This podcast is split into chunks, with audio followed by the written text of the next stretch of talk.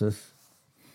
And when we get into Genesis there, of course, we know uh, we've, I don't want to go over things that we've already gone over, even though I feel like we missed so much.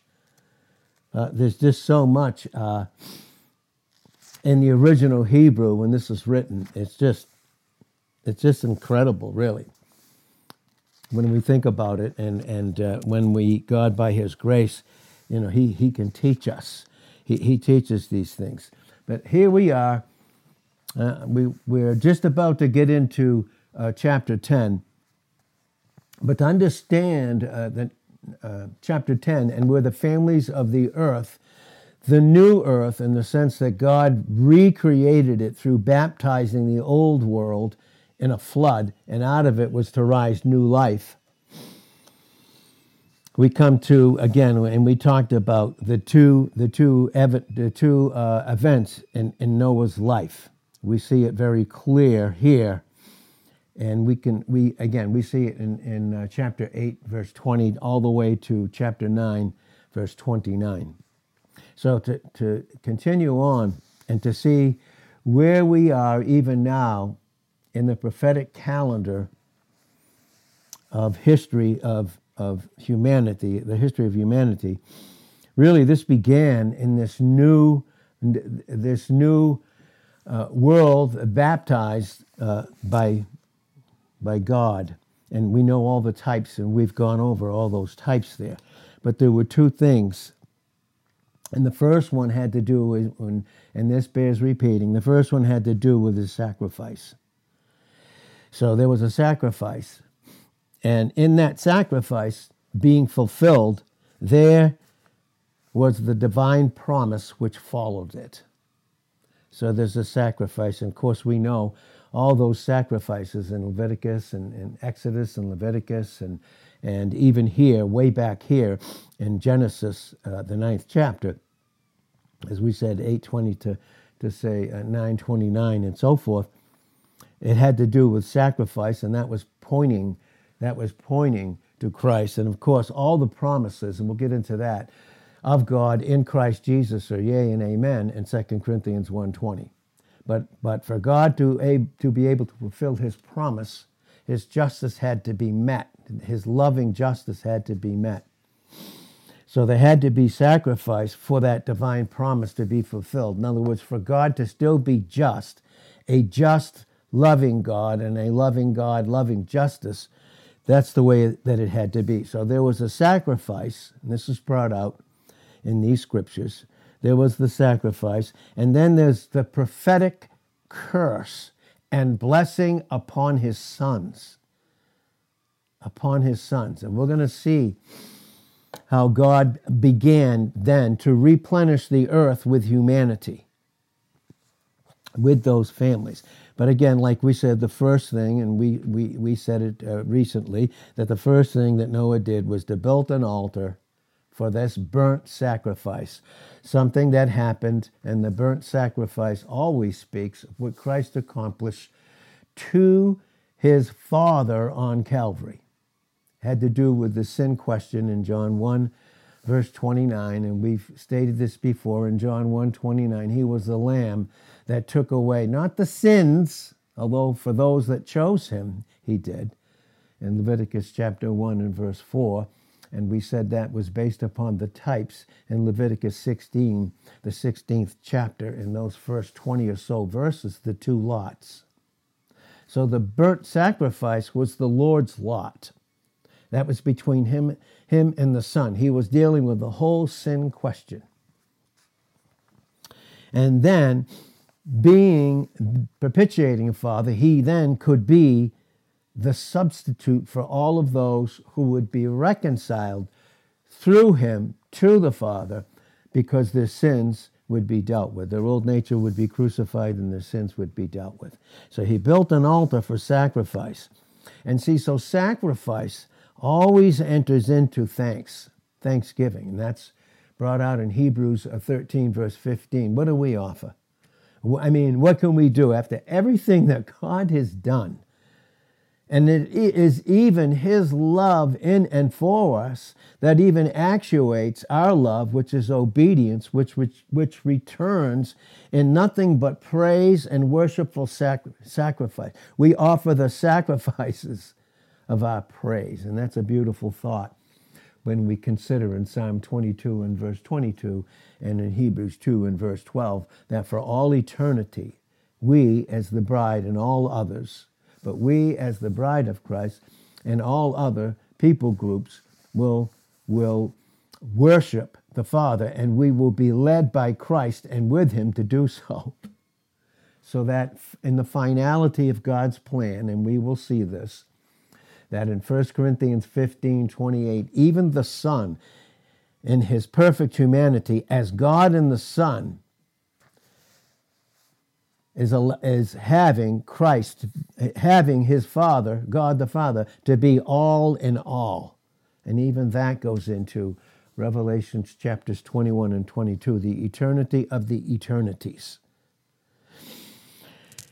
That's why, again, the earth that God created, okay, will change in its appearance, but will never be destroyed. In Ecclesiastes 1 4, Isaiah 45 and verse 17 and Ephesians 3 and verse 21. The earth will never, because whatsoever God does, whatever he does, he does forever in Ecclesiastes 3 and verse 14. And the earth happens to be the place where God will manifest beautifully for all eternity and even does so now with Christ in us, his essential nature, character, and essence.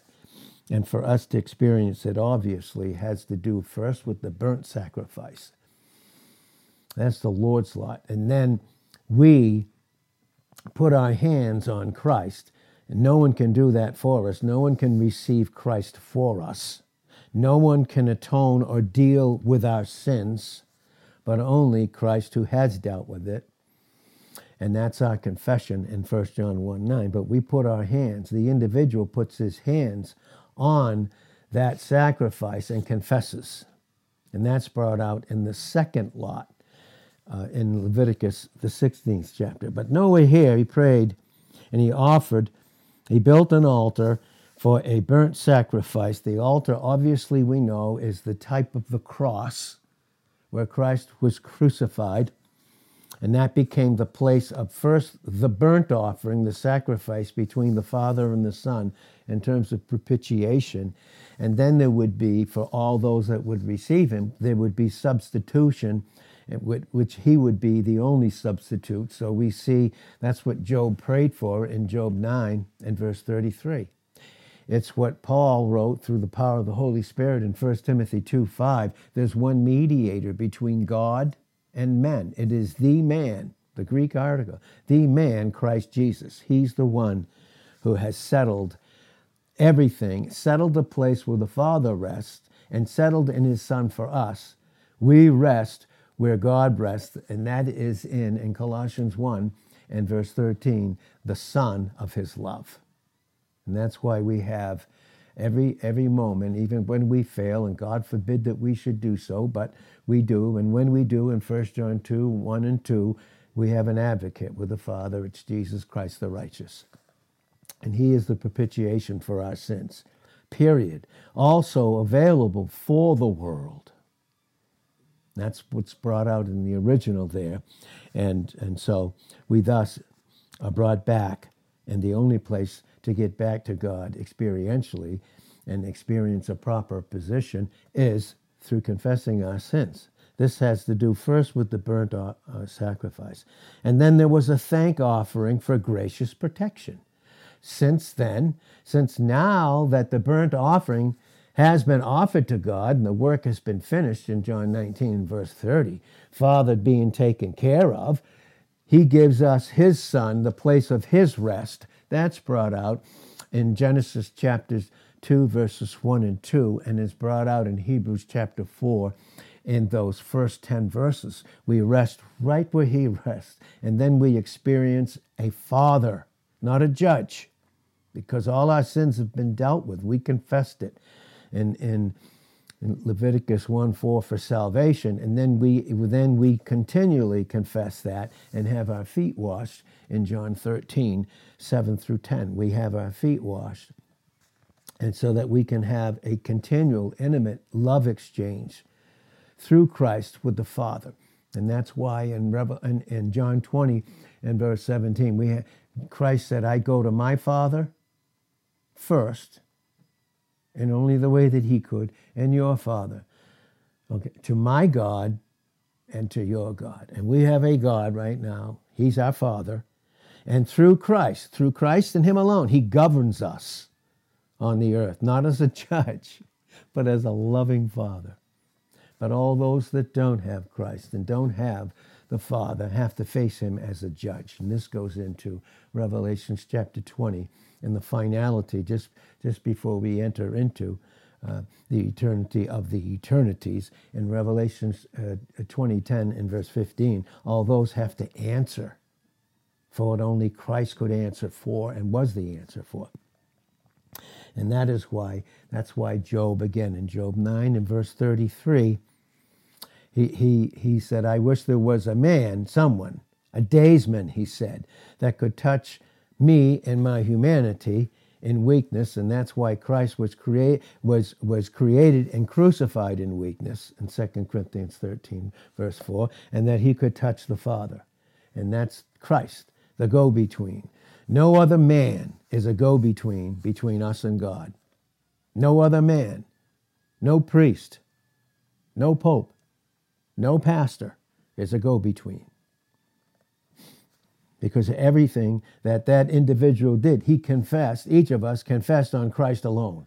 That's what makes him our only authority, and no one else is our authority. So Noah was, after that, was to give thanks for the gracious protection because he was in the ark. He was in that ark. And so we went, we went into all of these, but we needed to touch these just again before we get into Genesis, uh, the ninth chapter. Now, all the purposes of God, even through the flood, we knew that when God brought the flood, when he brought it, it was his love mingled with his wrath. That's what it was. His justice. And, and all those that were in the ark were above it the waters of judgment. They were in Christ in type, with their view upward. All those divine purposes were purposes of peace. And that's what God was communicating to Noah through these types. He was communicating to him peace, listen, while he was sacrificing. And when we give right sacrifice and, and right worship, it's based upon the peace that Christ is in us in Ephesians 2 and verse 14. That peace that he won for us in Colossians 1 and verse 20. That peace that he won us. And then he gave us the God of peace, and in doing so, he gave us the peace of God. And what a tremendous thing to begin to understand as we are this morning. So, but all of this again in Genesis 9 1 through 7 was the renewal of the blessing. There's a blessing that God wants to renew, and that's why when we come to hear the word of God in Ephesians 4 and verse 23, in that local assembly, that place where we do get renewed because we're weak and we need to be renewed back to proper thinking. And then we have proper thinking, we have proper emotions. And then we then fear does not govern us in 2 Timothy 1 7, nor does it in 1 John 4 and verse 18. And so we have this renewal in the type here. It's the renewal of blessing pronounced at the creation and the establishment of a covenant. All the covenants, all of them, all of them, all of them, in terms of Christ fulfilling them and Him only, were unconditional because it had to be that way, because there's no conditions on grace. It has to be from God. He's not looking for works for anyone other He's not even looking for works, period, right now, because his son has finished them. He's looking at you and I, no matter what we go through. ups and downs and failure, and God forbid that we should fail and make bad choices. But He still sees us fixed in the Son of His love. In Job 36, in verse 7 he never removes his eye from the righteous. When i the enemy gets me to remove my eye from who i truly am in a right image in christ what do, what do i do? I begin to go back to a lying definition. I begin to see god after my own failures and think that that's how god sees us. And don't think that you and i no matter how we're taught when we don't go forward and we go back, that we will go back to that. There's no question about it.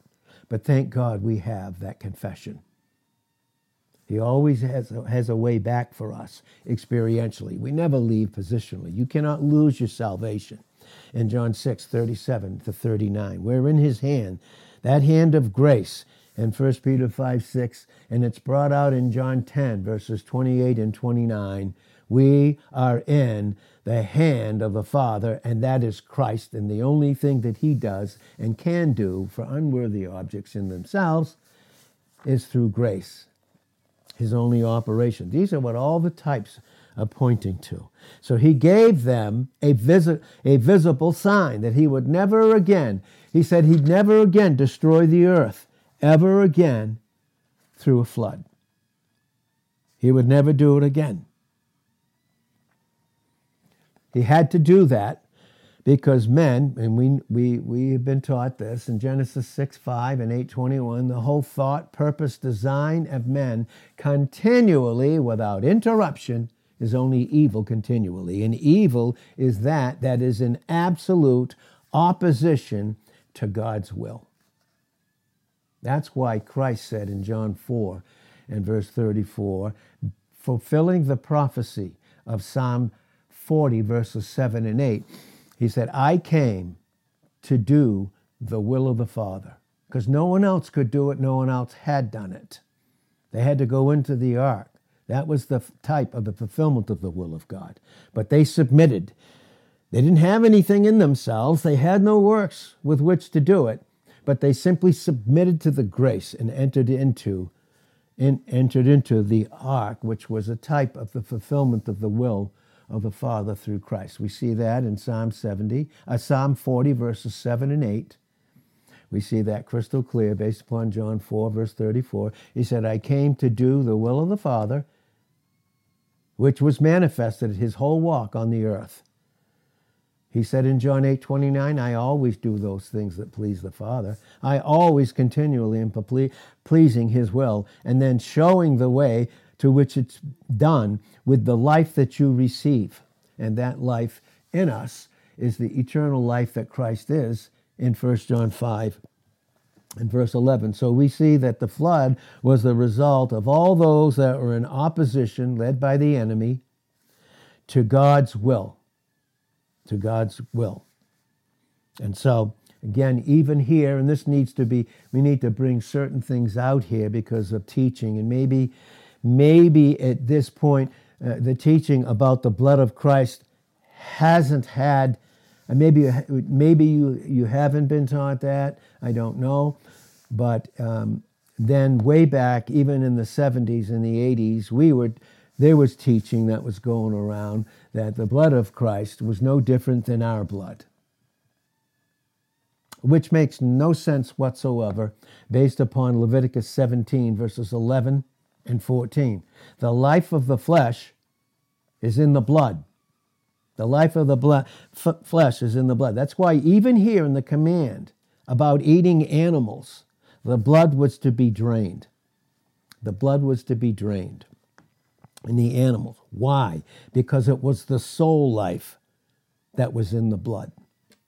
It's crystal clear in the scriptures.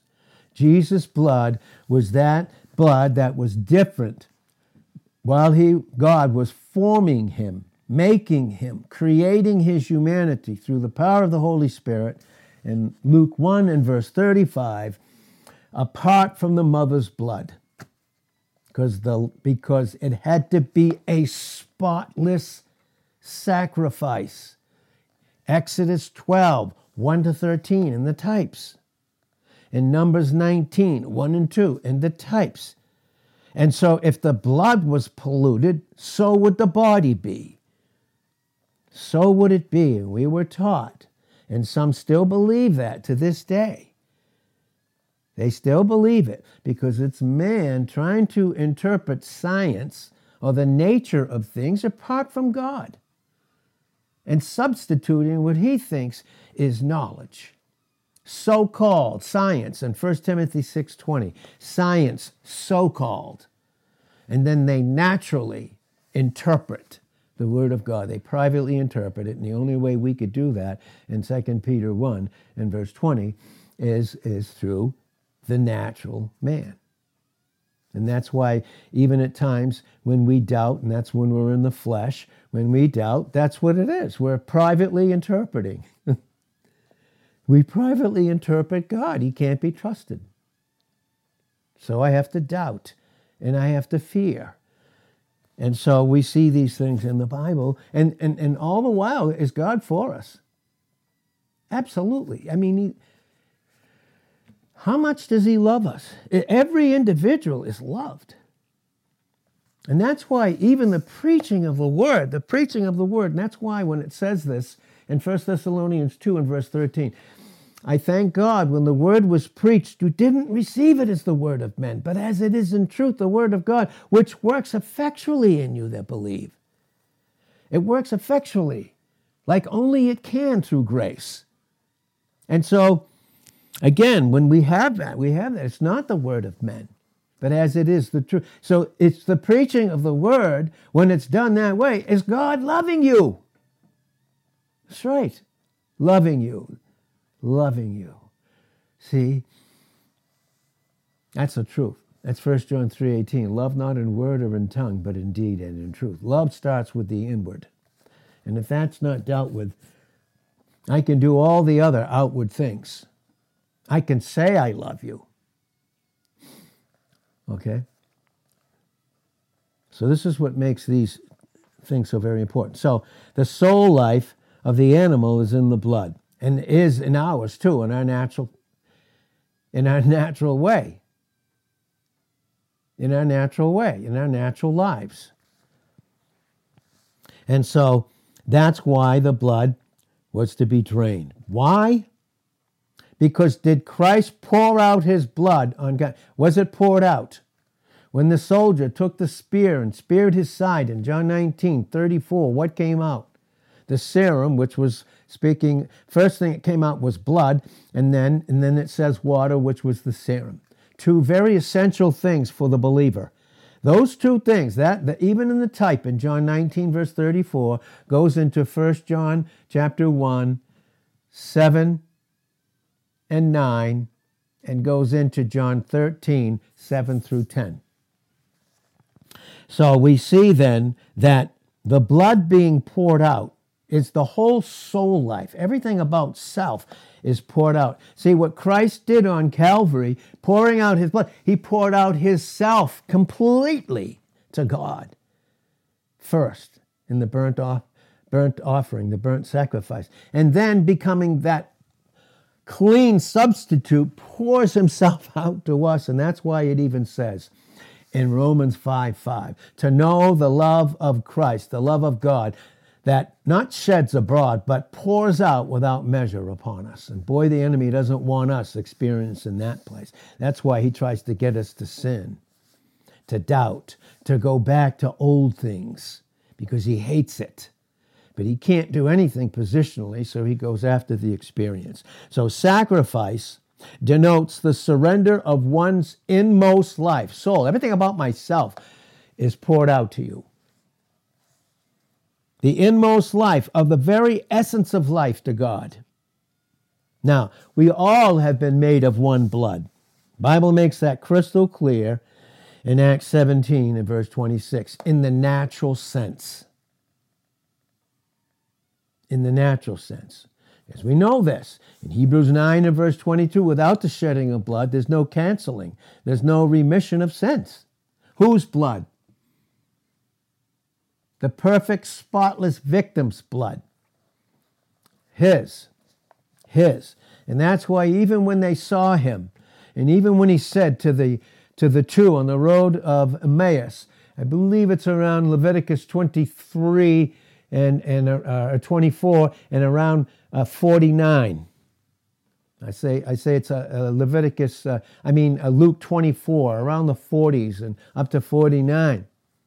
He said, "Touch me, for a spirit has not bones or uh, flesh or bones." His whole life was poured out. We are all brethren in the natural sense in Acts 17, verse 26. Uh, uh, we all are. But blood and flesh cannot enter in in John 3 3 through 5. This is all what this is teaching, and it's all very necessary because we're going to see very soon and get into, into the details. But again, God is establishing a foundation, establishing us on our foundation in our experience. So, we see this very clear. You could see it. The old sin nature in Romans chapter 5 and verse 12 was passed on. That's why it says in Psalm 51 and verse 5, I was conceived in iniquity, and in sin my mother brought me forth. And even babies, when they're born, it says, as soon as they're born, until they're born again and reach the age of accountability, in Psalm 58, verse 3, it says they tell lies. As cute as they are. as sweet as they are. And we all were like that, weren't we? Hopefully, I don't stay a baby. Flesh and blood can't enter in.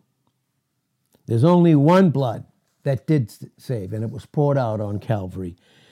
The first Adam had polluted blood. The second one was a spotless Lamb of God. The second Adam. We know that the, the, the two Adams is brought out beautifully in uh, 1 Corinthians 15, uh, 45 to 49. So, so then the commandment was given. God gave a commandment for this new establishment of his government on the earth that if you would murder another individual, another man, created in the image of God, you were trying to destroy the image of God in the man. And who would cause that? The murderer from the beginning in John 8, verse 44. And Cain submitting not to Christ, not receiving him, but receiving all his thought life from the murderer that was from the beginning, became the first murderer. He killed, he wanted to kill the image of this new Christ in his brother Abel as he brought the sacrifice. You can see that in Genesis chapter 4, and you can read those first six, seven, eight verses there. And then you see his response when God called it, and my brother's keeper could care less about anybody else. We're seeing it displayed all over the world right now. Now, he said, and some misinterpret the scriptures, but in Exodus 20, in Exodus 20, verse 13, it doesn't say that you should not kill. It says, You shall not murder. Makes it clear. Murder, Ratzak. And we talked about that recently. But again, it's Ratzak and it means you shall not murder. Because that speaks of revenge and hatred that is not from God. Right? And that's why, even for us, it says in Ephesians 4 and verse 26 be angry, but don't sin.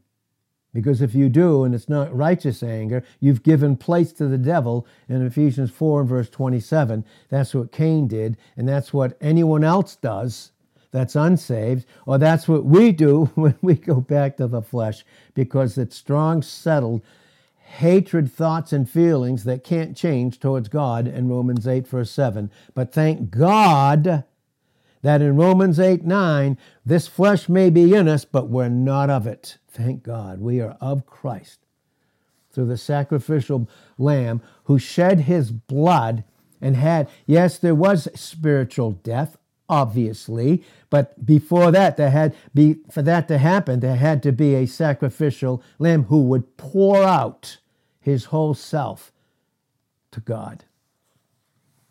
So it says you you not you inflict punishment in God's order, and that is capital punishment.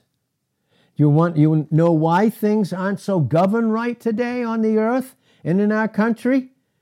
And how many places has that been taken away? This few. How many places has that not been implemented? Because it was God's command. It was to make sure the continuance of each individual in freedom and liberty. It's God's will. And when you have God's will, which is manifested through God's word, and you submit to it, you have security. That's brought out in Isaiah 33 and verse 6. Wisdom and knowledge will be the, the stability, the security of our times. And we can make a choice to receive it, not based upon our thoughts or our feelings, but complete dependence upon God and His Word. Let God be true, and every man a liar in the flesh, in Romans 3 and verse 4. Should their unbelief in Romans 3 3 make the word of God vain or empty? No, God forbid. Let God be true and every man a liar. How was he true in us? With his word. With my will submitted to his will, which was Christ who finished it and who is the word and gives me specific direction. There's times to be still and do nothing. That's right. And God has to reduce us to bring us down to those places because we wouldn't do it ourselves. And when He knows that, even ignorantly, when we're operating in negative energy to even get things done, and it's not Him, He reduces us to a place where now He has to bring us again to a place of self helplessness and self hopelessness because He's jealous over us in Exodus 20 and verse 5 in Exodus 34 and verse 14, in Deuteronomy 4 and verse 24. He is jealous over us with a fervent, godly, holy love. He wants us all to himself. He's the measure and only the measure of our security. So they said, You shall not matter murder, because who sheds man's blood, by man will his blood be shed. That was setting up God's government. Okay? That had to do with God's own judicial power, which has to do with his love, which protects. His judicial power. And so that was the first command in that sense of the new creative order after the flood. It had reference to the temporal sword. You will see that in, in Luke 22 and verse 36, where Jesus was telling them in the end times it's going to get crazy. If you have a purse and a script and a cloak, cloak and you don't have a sword, buy one. It speaks of protection, not murder. Not murder. If someone's trying to murder me and I defend myself and that person gets killed, that's not killing, uh, that, that's killing, not murder. Massive difference. Massive difference. As compared to the false delusional utopia on the earth that man's going to do apart from God. That was the first command, but it had reference to a temporal sword. See, the government on the earth right now is temporal till Christ comes back and establishes his millennial kingdom. And even then, even then, at the end, when it's all fulfilled, those thousand years in millennial reign, scores of scriptures, but suffice Revelations 23 and 4, the millennial reign, the thousand years where he's going to reign. Even then, that's when Christ with us will submit. And we go into the eternity of the eternities on the earth. Heaven and earth become one. That's even brought out when we see the throne in Revelations 4 and verse 3, there's another rainbow, but this one's circular. See, there was only one half to protect us, to lead us through, all those through, and we'll be raptured long before the second advent, before the second advent. We'll be coming back with him in Revelations 19, 11 to 16. We'll be coming right back with him. You see that again in Jude verses 10, 11, and 12, thousands of them coming back. They didn't know all these huge numbers back then, but an innumerable host in Revelations 1 7 that blocks out the clouds as we come back. And so here, again, that was the first command, and it was temple. But then, even Christ himself, with us in 1 Corinthians 15 28, his, he, uh, God is all in all. And we enter into the eternity of the eternities Okay, so it was a temporal government to be established. The sword was placed in it by the hand of God. Even that, humble yourself under the mighty hand of God. Even the powers that be are ordained of God in Romans 13 and verse 1. Are there evil powers in power right now? Absolutely. Are they of God and his government? Absolutely not. Thank God for voting. God help us in America for these next two years because judgment begins and he'll use it. I believe even more so these next two years. Judgment begins in the house of God, each individual that makes up the very habitation of God and the Spirit. That's 1 Peter 4 and verse 17 with Ephesians 2 and verse 22. It began in Israel. It did. It began in Israel there's no question about it. And that's in Jeremiah 9 and verse 25. It began with Israel. And, it, and just before that, he's, he's getting us to get ready to live in self judgment of the flesh so that we can be prepared. But my God, I, I can't imagine what these next two years are. But God has, and He has a protection plan for us. There's no question about that. So there's no fear, by the way. Prophecy, again, is taught not that, that we operate in the protection of God's love. We have a godly fear which speaks of reverence, but not a fear with timidity and shrinking again. That's why in Luke 18 1, men should always pray and not turn coward, shrink, and go back. Luke 18 1 with 1 Timothy 2 and verse 8. So the command does not sanction revenge but lays the foundation for God's judicial rights to be established, divinely appointed of Him. And that is even what Romans 13 and verse 1 is saying. So if murder was to be punished because it was the image of God that man was destroying in another man, and if it was to be punished with death, it was because it destroyed the image of God in man. That's why capital punishment is extremely biblical. It's foundational. Foundational. Without any question. And that's why finally, when we get to the millennial reign, only Christ who will deal with uprisings quickly in the millennial reign. You see that in Psalm 2. Read those 12 verses. Read it 2 9.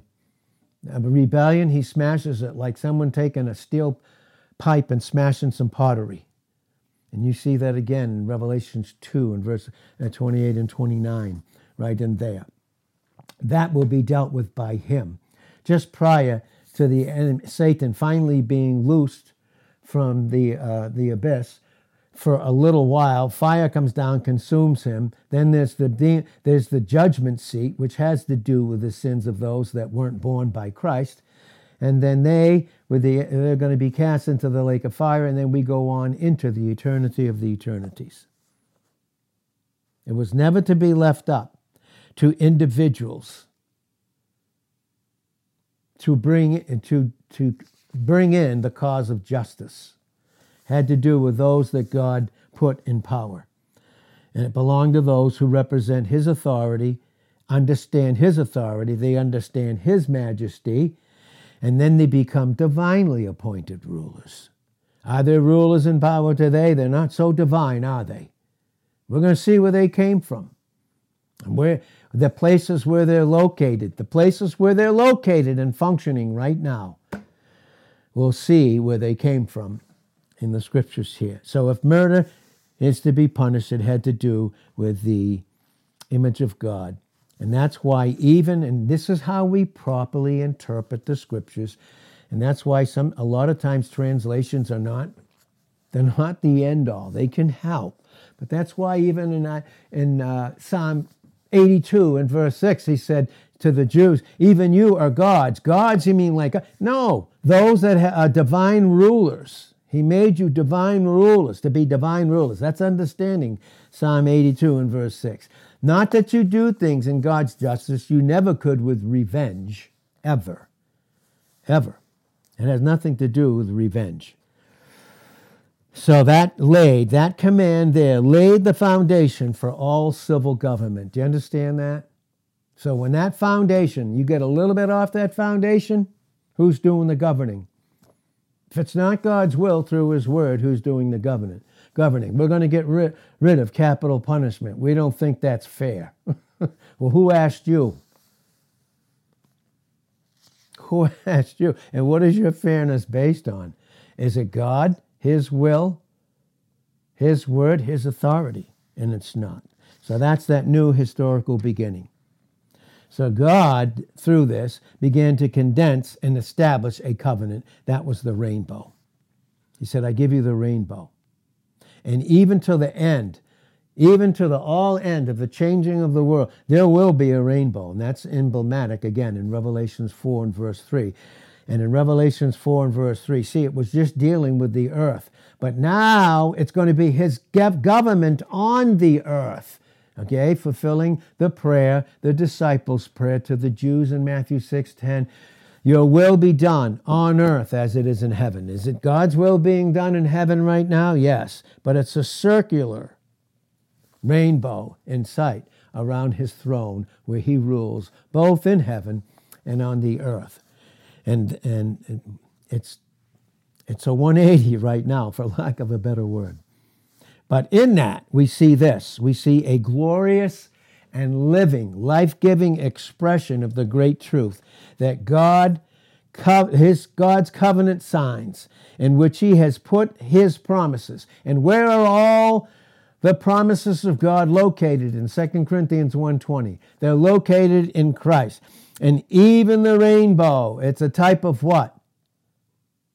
Even now, even now, it's a type because even in type, Christ was sacrificed. And there's still, still measures of peace, mostly inwardly. we have the inward peace of God that in Philippians 4 and verse 7, we have the peace of Christ, he, that he that is in me. And it's the eye of the storm, and everything could be raging around outside of me, and I can look at it and give it place and it doesn't make sense. It's like the hurricane, it's very chaotic, and the hurricane sweeps up all this debris and it enters into the mind of the experience. Can't touch the position of the believer. But right in the center is the eye. And that's the peace that God is in His Son, in us, in us and Him. So we don't look without. We don't look without circumstances and situations apart from Him. Because when I do, those circumstances and the situations that I find myself in, Christ no longer is my guide through the power of the Holy Spirit, taking the word and showing me, but it becomes those things. They become my authority. My circumstances and situations, no matter what they look like, no matter how I think. Do I think apart from Him? Do I think apart from Him?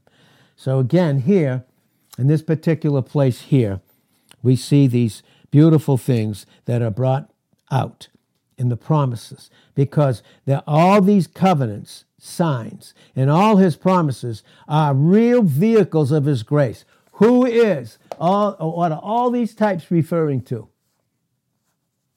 John 1 and verse 14.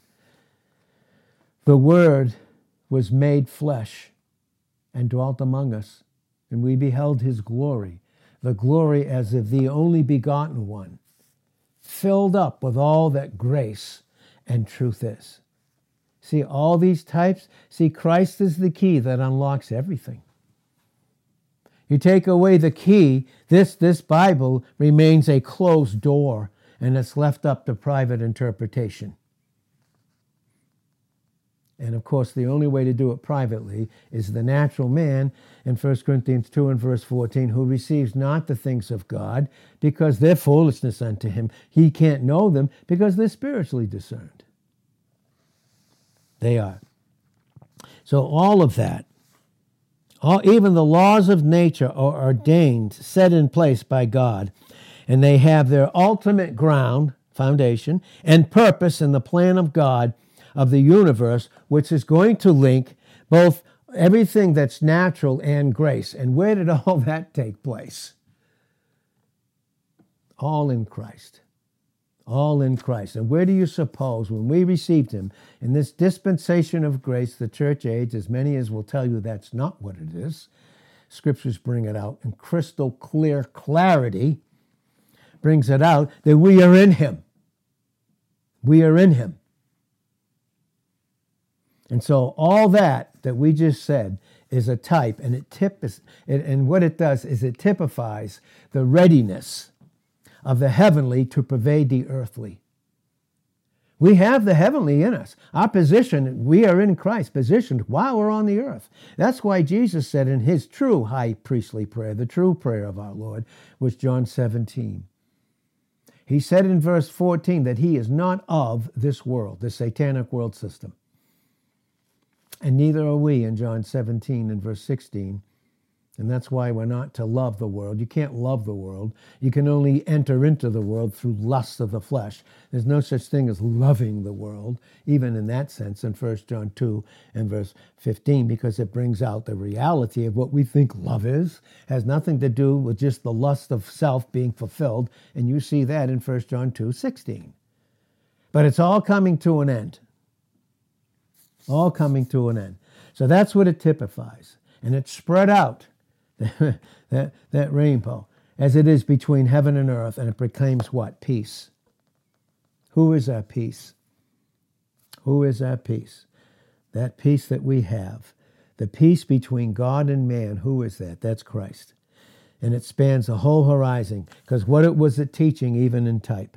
The all embracing universality of that covenant of grace that was only done in Christ as the lamb slain before the foundation of the earth. That's our foundation.